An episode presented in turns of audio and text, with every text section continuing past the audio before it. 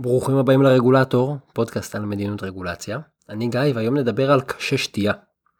ב-200 השנים האחרונות אנחנו מזהמים את הסביבה שלנו בקצב הולך וגובר.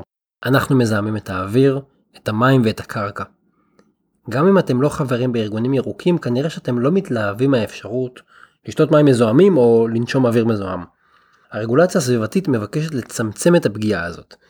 קליפורניה היא מדינה מאוד מאוד אגרסיבית, אפילו קיצונית ברגולציה הסביבתית שלה, ושם הם החליטו לטפל באחד הגורמים לזיהום ימי. הם רוצים לטפל בפסולת הפלסטיק.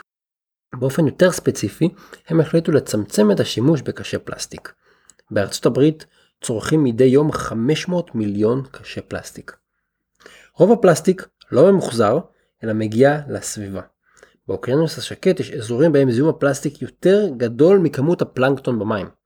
הפלסטיק לא יתכלה בתקופת חיינו, אלא רק יתפרק לחתיכות יותר קטנות, מה שנקרא מיקרו פלסטיקים, מיקרו חלקיקים, והם יזיקו לבעלי חיים ויכולים גם להזיק לנו כבני אדם. גם מי שחולק על הסטטיסטיקה ועל המדיניות הסביבתית, כנראה יסכים שמדובר בבעיה בהיקף משמעותי. ומצד שני יש טענות שהמדיניות ממוקדת במקום הלא נכון. למשל, מחקר שתוכלו למצוא לינק אליו בבלוג, המחקר הזה מצא ש-90% מהפלסטיק מגיע לאוקיינוסים מעשרה נהרות בלבד, שכולם באסיה. ואם 10 או 15 מדינות אסיאתיות כמו סין אחראיות לרוב המכריע ל-90% מהזיהום, עולה שאלת האפקטיביות של הרגולציה האמריקאית מקליפורניה. נורא נורא נחמד שבקליפורניה או בישראל אנחנו רוצים לצמצם את השימוש בפלסטיק, אבל יכול להיות שהבעיה היא פשוט לא אצלנו. בכל מקרה כאן נכנס חוק קשי השתייה, וזה חוק חדש של מדינת קליפורניה שמבקש לצמצם את קצב צריכת הפלסטיק, והוא זכה לכינוי חוק הקשים, פלסטיק לא. החוק הזה קובע שמסעדות עם שירות מלא, זאת אומרת עם שירות מלצרים, לא יגישו ללקוחות קשי שתייה כברירת מחדל. זאת אומרת, החוק לא אוסר לחלוטין על שימוש בקשי פלסטיק. אם לקוחה תבקש קש תקבל, אבל אם תזמין איזשהו משקה, המשקה לא יגיע כברירת מחדל עם פלסטיק, קש פלסטיק בפנים. היוזמים והתומכים בהצעה סבורים שחלק גדול מהציבור אדיש לקשי הפלסטיק ויוותר עליהם בלי להרגיש שלא אכפת להם כל כך. וחלק אחר בכלל לא משתמש בקשים. זאת אומרת מגישים לכם את המשקה עם הקש, אתם שותים אותו בלי הקש, אתם בכלל זורקים את הקש לפני שמפנים את השולחן אפילו. זאת אומרת התומכים אומרים שברירת המחדל גם תגביר את המודעות להשפעה הסביבתית וגם תחסוך זיהום שאף אחד לא ייפגע מה, מהרגולציה הזאת. אז בעצם החוק הזה הוא יחסית רך, הוא קובע הוראה מחייבת, הוא קובע איסור להגיש קאש בלי שהלקוח ביקש, אבל במהות המנגנון הוא די רך והוא לא מחייב. צריך להגיד כמובן שהפתרון זה לא מושלם וגם למודל הרך הזה יש מתנגדים. החוק הזה חל רק על מסעדות עם שירות מלצרים מלא, ולכן למשל במזללות fast אה, food או ב take away ימשיכו לחלק קשים בלי הגבלה, והחוק מבוסס על זה שיש פה איזה הבנה שזה למוצרים אחרים והאפשרות לבקש קש ממלצר מוגבלת כשאני עושה take away או כשאין מלצרים בכלל. בכל מקרה גם איפה שהחוק חל מסעדות עם שירות מלצרים מלא הוא לא אוסר באופן מוחלט על שימוש בקשי פלסטיק הוא מאפשר ללקוחות של המסעדה לבקש קשי פלסטיק וזו כמובן בחירה שהיא עדיפה מבחינת המסעדות כי היא מאפשרת להם את הגמישות הזאת. למה אני מספר לכם על החוק הזה? כי החוק הוא דוגמה לשימוש ברגולציה מתקדמת ובכלים לא רגולטוריים. רגולציה מסורתית היא כופה ומחייבת, קוראים לה באנגלית command and control. אני אתן לכם הוראות ואני שולט עליכם. רגולציה מסורתית מתחלקת בגדול לשתי קבוצות, יש קבוצה שנקראת אישורים מראש, זה רישיונות והיתרים, זה כל הבירוקרטיה, וקבוצה שנייה נקראת נורמות מחייבות. שם יש פיקוח ואכיפה אבל בדיעבד. אבל עכשיו בואו נדבר על קבוצה שלישית, על רגולציה מתקדמת ועל כלים לא רגולטוריים. המטרה של הקבוצה הזאת זה לשנות את ההתנהגות בלי כפייה. בכלל.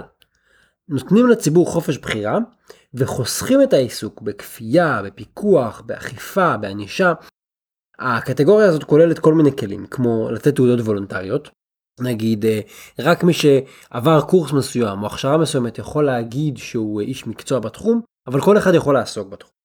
אה, עוד כלים שיש זה שימוש בתמריצים כלכליים נגיד מיסים הטבות מס מענקים אה, שימוש בכלכלה התנהגותית בנאג' אה, מסירת מידע ולתת זכות תביעה אזרחית נגיד לאפשר תביעה ייצוגית או תביעה בלי הוכחת נזק ולקבל פיצוי.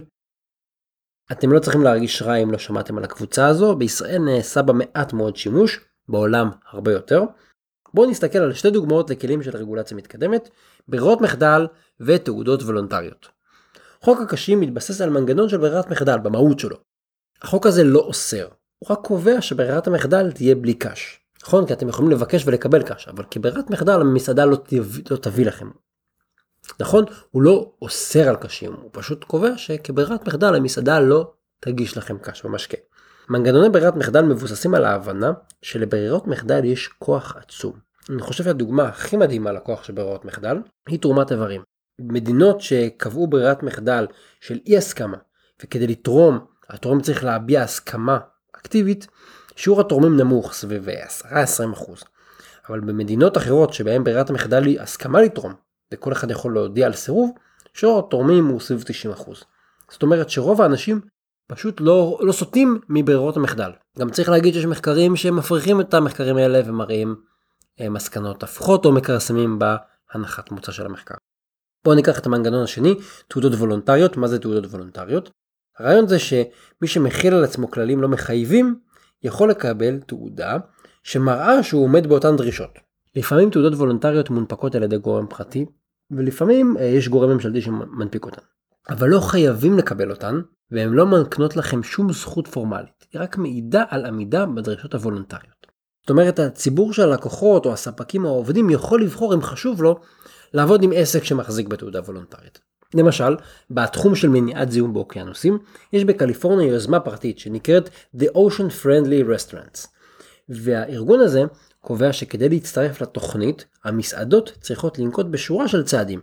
למשל, אם הם אה, אה, שולחים הם משלוחים ומנות בטקווי, הם צריכים לא לארוז אותם במארזי פלסטיק. הם צריכים למחזר לפי קריטריונים שנקבעו בארגון.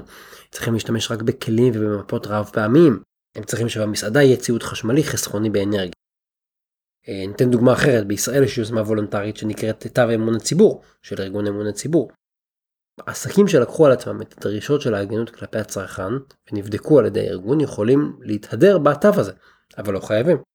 מה שבעצם תעודות וולונטריות נותנות זה תמריץ להתנהג בצורה אחרת ואומרות לציבור שבאמת העסק עובד לפי הכללים האלה. זאת אומרת אני יכול לבחור ללכת לעסק שהוא יותר סביבתי, יותר צרכני, יותר יעיל, או לאיש מקצוע שהוא יותר מקצועי יותר שירותי. אבל אני לא חייב, והוא לא חייב לקבל את התעודה הוולונטרית, כי היא וולונטרית. הרפלקס שלנו כבני אדם וגם של קובעי מדיניות זה בדרך כלל ללכת קשה. זה בדרך כלל לכפות ולנסות לשלוט.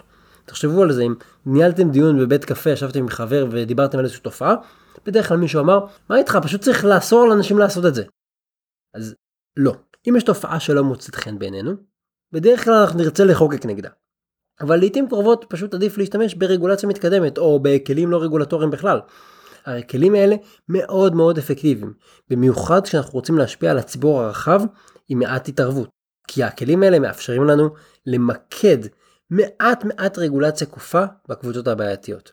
רוב הציבור אפשר לעבוד איתו בכלים רכים, כי רוב הציבור הוא שומר חוק, הוא רוצה לשמור על הסביבה, הוא רוצה להתנהג בצורה הגונה.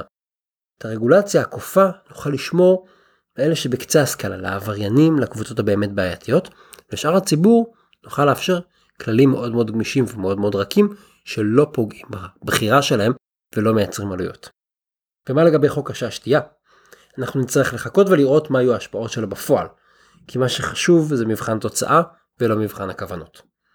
תודה רבה שהאזנתם לעוד פרק של הרגולטור, אתם מוזמנים לעקוב אחריי באפליקציות השונות, כמו ספוטיפיי ופודקאסט אדיקט, בבלוג תוכלו למצוא לינקים למקורות ולעוד פוסטים בנושא, בפייסבוק יש לנו דיונים מאוד מעניינים כדאי לעקוב אחרי הפייסבוק, תודה לרן שיר על עריכת הסאונד, התכנים משקפים את דעותיי בלבד.